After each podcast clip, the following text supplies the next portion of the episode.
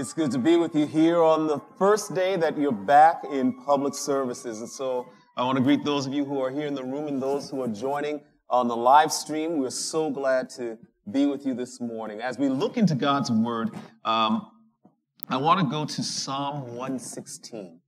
Psalm 116. We're going to be reading verses 1 through 9 of Psalm 116. The psalmist writes these words. I love the Lord, for he heard my voice. He heard my cry for mercy. Because he turned his ear to me, I will call on him as long as I live. The cords of death entangled me. The anguish of the grave came over me. I was overcome by distress and sorrow. Then I called on the name of the Lord. Lord, save me. The Lord is gracious and righteous. Our God is full of compassion the Lord protects the unwary. When I was brought low, he saved me. And here are the key verses that we want to focus on, verses 7 to 9.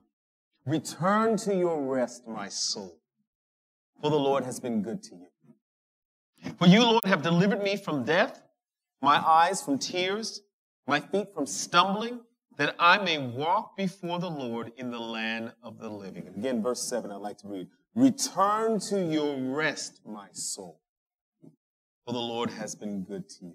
I grew up uh, on a in a here on Long Island in what I would call a Baptist background. We were Baptists who worshiped like Pentecostals, but I, a lot of what I memorized in Scripture, I memorized in the King James, and I love the way the King James version says it.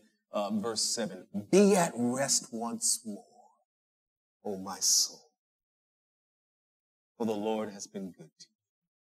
If we were to give the message a title, the message would simply be this The Resting Place. Will you join me in prayer?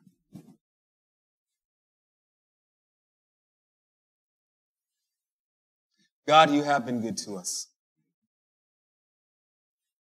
You have been gracious and kind. And you have cared for us more than we are aware.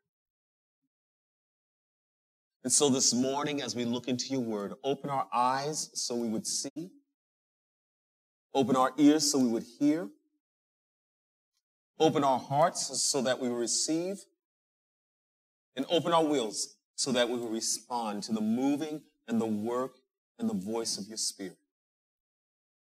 We will give your name the praise. We ask this in Jesus' name. Amen. Excuse me. I, would like to start off by making a, a clear statement. I am not a fan of cats at all. I'm not a cat fan. But for a while, we had a cat in our home, and I learned a lot from my cat. Learned a lot. Not a cat fan, but learned a lot from the cat. We don't have the cat anymore because unfortunately uh, we had to get rid of the cat because of a, an asthmatic situation that I have. Uh, but I learned a lot from this cat while we had this cat. I, I, I, I could tell by the way this cat perched herself what kind of state she was in, whether she was at rest or whether her perch was a restless one. I could always tell uh, by the way she perched herself, even though I didn't know what was going on in the environment around that would cause her to perch herself in a certain way. I could tell when the, by the way she perched and the way she looked and the way she uh, reacted when the environment was a non-restful environment for her. And because I couldn't tell, I had this sense of, okay, let me watch out. Because I didn't want to walk by her and be the object of her unrest. But I could also tell when she was at a restful perch. Now, you could look at her and it might seem like the perch was the same. There was just something about the way she looked, something about the way she turned her head, something in the sound of her meow that let me know she's not at rest. Something in her response that said, if I'm not careful, she's going to react in a way that could cause great trauma to me. But I could always tell when she came back to a place of rest. Her perch took on a little bit of a different form. Her eyes looked different. And it usually was when my wife walked in the room. There was some way about my wife just petting her. Doesn't mean the environment shifted. Doesn't mean the thing that caused her to be at a place of unrest was gone. Doesn't mean that the situation had transitioned. But the mere presence of my wife made a difference for that cat. Not a cat fan, but I could tell by that way, by the way that she perched when she was at rest or wasn't at rest. So I'm learning from her. I, I learned a lot from her, watching how that how how she shifted and watching her gives me not only a glimpse into our lives because we have those times when we might look like we are calm, but deep down we're at a place of unrest. And at any moment when we're at that place of unrest, something could set us off and we'll be ready to lash out. So I not only learned about our lives, I got a glimpse into the life of this psalmist, into the heart of the psalmist, and how he must have felt when he was writing and expressing his heart in Psalm 116. You see, I, like to submit to you that this psalm, which is actually a psalm of praise, is considered one of the great Hallel uh, psalms, a psalm that would have been used during the Passover time when they celebrated at the Passover feast what it was like for God to deliver them out of Egypt, to God from, from what it was like for God to deliver them out of a place that caused great unrest in their lives and bring them into a place and to a land that, that cause uh, uh, rest and deliverance. I, like to submit to you that though this is a, a, a psalm of praise, there was something in this psalm that gives us a glimpse into the heart of the psalmist when he was at a time in his life when he was perched on a seat of unrest. You see, this is a psalm of reflection, a psalm of reflecting, a time when the psalmist's soul was filled with unrest. I, I, read Psalm 116, verses 1 through 4, and there's some things that give me some indicators here. He says, He heard my voice. He says, He heard my cry for mercy. He turned his ear to me. The cords of death entangled me. The anguish of the grave came over me. I was overwhelmed by distress and sorrow. Then I called on the name of the Lord. Lord, save me. All of the things that he says, even though they're directed at God, God's response, it gives us a picture into what his life was like. He felt like he was going to die. He felt like no one was hearing him. He was in a state where he felt all alone. There was a place of distress and sorrow that he was walking through. And he only knew that the only thing he could do was cry out to the Lord and say, Lord, save me. He was at a place of unrest at one point in his life. And this psalm of reflection gives us a picture into it. Doesn't tell us exactly what that place was like, but he knows what it's like to be in distress. And he could have, on the outside, looked like everything was okay. But inside, the way he perched himself, said he was at unrest. Can you relate to this? Does, a soul, does your soul uh, be filled with unrest? Does that connect with you today? Uh, I would guess that whether you are uh, watching on live stream or whether you're here in this room, uh, whether or not you say it verbally, maybe there's a part of you inside that goes, Amen. I, I know what that's like. I've been there. Or I am there.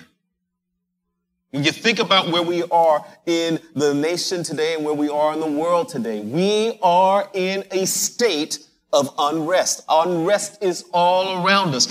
Racial uh, tensions and, and injustice that's happening. Uh, economic, uh, you hear all this all the time about economic destruction and decline that threatens us every day. Uh, uh, coronavirus has us on edge about our health about every moment in every day. Uh, the volatile political climate that, we, that we're in has brought division in our country like I've never seen before. As we look at school and education, there is this tension that arises. And even though on the outside we might look fine, we can add all this up.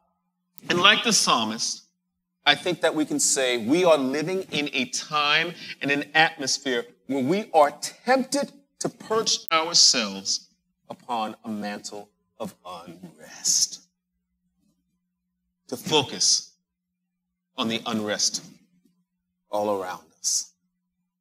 Just recently, I made the decision that it's time to delete Facebook app from my phone because it seemed like every time I went on Facebook, there was unrest there. And I'll, I'll, confess that I delete it for a few days and then I miss it and I think, well, let me just download it for, for a minute and just go and check up on everybody. And several hours later, I got to delete this thing for another few days. there was one point in particular that uh, I saw a friend on uh, a post on a friend's page, and the comment that was there that someone had put um, just hit me the wrong way. And I responded, Is this a serious comment? Did you seriously just say that?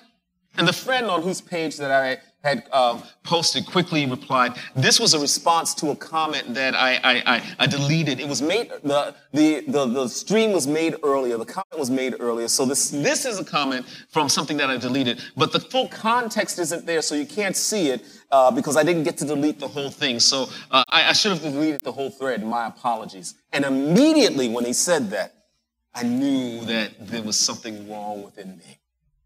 I had reacted to the comment without context. So I wrote back, no, uh, my apologies. I should have gotten context before I responded. And then he replied in a way that just opened my eyes to what was going on in my soul. He said, no worries, my brother. I understand. It is indicative of the times in which we're living.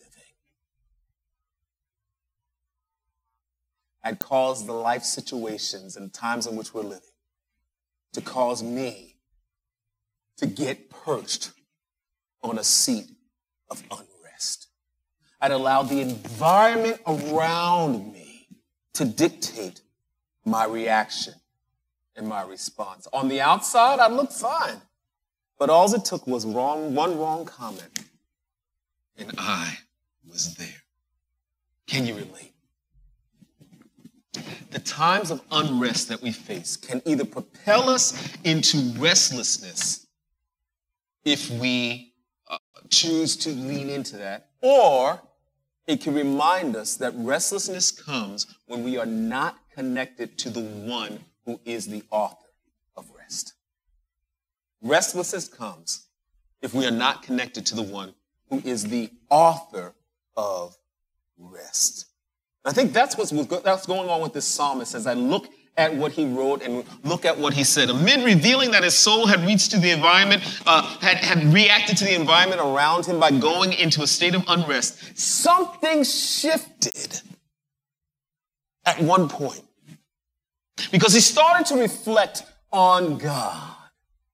God's goodness and God's nature, God's character, God's presence, God's power, God's deliverance. And, and it caused the psalmist to give a challenge to himself, a challenge that I believe applies to you and me also. It's, it's just a five word challenge, but it, it, it's, a, it's more like a command, and it just simply says this Return to your rest, my soul. Return to your rest, my. Six words, right? Return to your rest, my soul. So I got to learn to count. Six words. Simple challenge. Return to your rest, my soul. What was it that caused the psalmist to say that? What was it that caused the psalmist to give that challenge to his soul? He began to reflect on God. And this is what he saw about God, even in the midst of times of unrest. God heard my cry. God turned his ear to me. God's been gracious and righteous and compassionate. God saved me. God's been good. God delivered me from death. God dried my tears. God kept me from falling. God allowed me to walk with him. God kept me alive. Even in the midst of the unrest going on around this psalmist, he was able to look back at God and said, God, you kept me alive.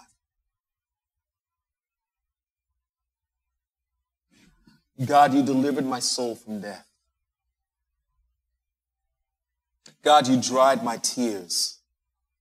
Maybe at the right time, God, you caused my tears to flow so I could get what was on the inside out. Return to your rest, my soul.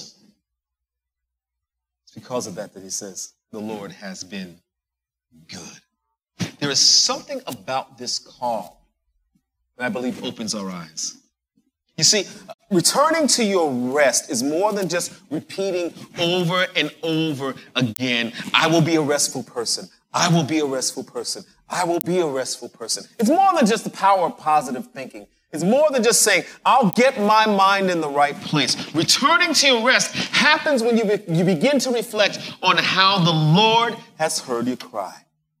When you begin to reflect on how the Lord has turned his ear toward you, when you begin to reflect on how the Lord has been gracious and righteous and passionate towards you, when you begin to reflect on how the Lord has saved you, when you begin to reflect on how the Lord has shown his goodness to you, when you begin to reflect on how the Lord has delivered you from death, when you begin to reflect on how the Lord has dried your tears, how he has kept your feet from stumbling and opened your opened up the door so that you can walk with him.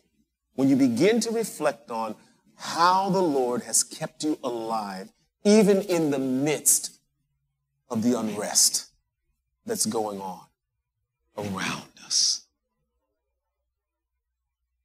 Where might your soul need to be at rest today?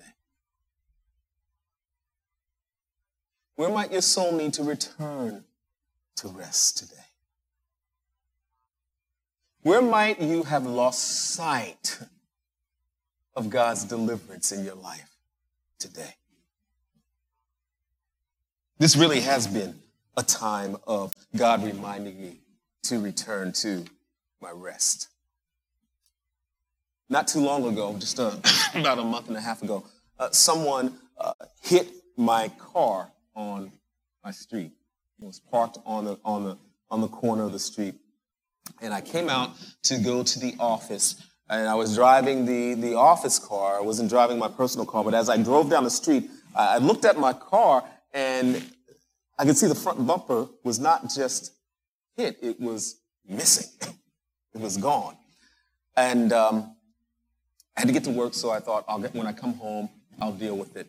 And when I got back on the street at the end of the day, I walked up to the car and assumed, listen, I wasn't here, I didn't see it, person hit it, took off. That was my mindset. As I walked up to assess the damage, I looked on the windshield and there was a piece of paper that actually looked like a ticket. I picked it up thinking, not only somebody hit me, I got a ticket. Turns out the person hit my car left a note. Simply said, I'm sorry, left a name, left a number, called them. Uh, you know, we excuse me, did some phone tag, and my car is fixed. I drove it here today. Didn't cost me a dime. Damage wasn't as bad as I thought. So they chose to just pay for it. Not too long after that, I was standing in the mirror shaving. My soul was still in this state of and I thought about my car. And all of a sudden, I went, you know, Jesus, I didn't even take time to say thank you. So I began to thank the Lord for what he had done. And it was an amazing thing. As I took time to do that, all of a sudden my eyes were open to ways in which God heard my cry in the midst of the unrest that's going on, in the midst of the pandemic, in the midst of the injustice, in the midst of, all of the what's going to happen, not only with me, what's going to happen with places in our district. What kinds of things are, are we going to see? What kinds of things are we going to have to face? And I began to see God's hand in all of these things. And all of a sudden, my perch of unrest came to a place of calmness, came to a place of peace. Here's what I learned. Even in the midst of unrest, God promises rest and deliverance for his people. Even in the midst of unrest, God promises rest and deliverance for his people. Remember, this I started out by saying this was a Hallel psalm. This was a psalm of remembering God's deliverance. And this is why I think the psalmist starts out by saying, I love the Lord. I love the Lord. He promises rest and deliverance for his people. It doesn't matter whether or not there's rest all around me. I love the Lord because he promises rest and deliverance for his people. Think about the 400 years that God's people were enslaved in Egypt. And here this psalmist is looking back on that time. I, obviously, he wasn't around for the full 400 years, but something about that time caused him to remember the unrest and the angst and the trauma of what it was like to be bound and to find out that God was his deliverer and God brought him through. Even in the midst of where he was at this point, whatever the unrest was around him, he still found it within his heart to say, I love the Lord because I remember what it was like to be in bondage. And God brought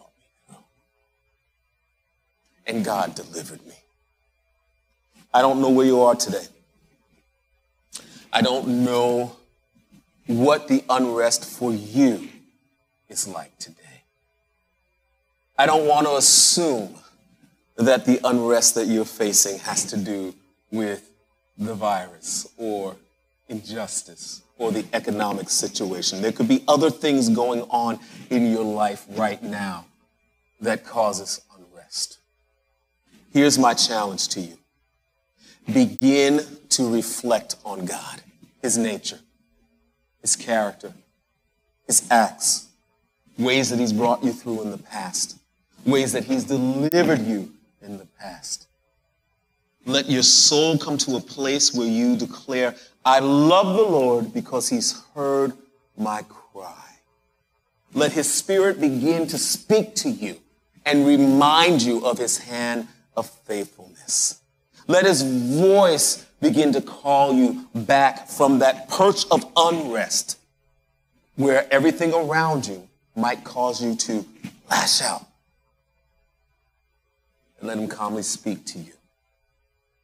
The words of the psalmist Return to your rest, O my soul, for the Lord has been good to you.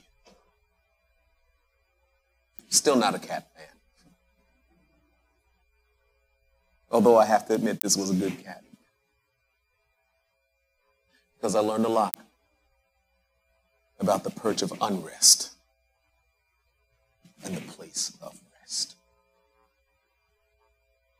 And just as it was that my wife would walk in the room and lay her hand on this cat, and this cat would just calm down regardless of how the environment was or whether or not it shifted. So it is today that God wants to remind us that He's in the room.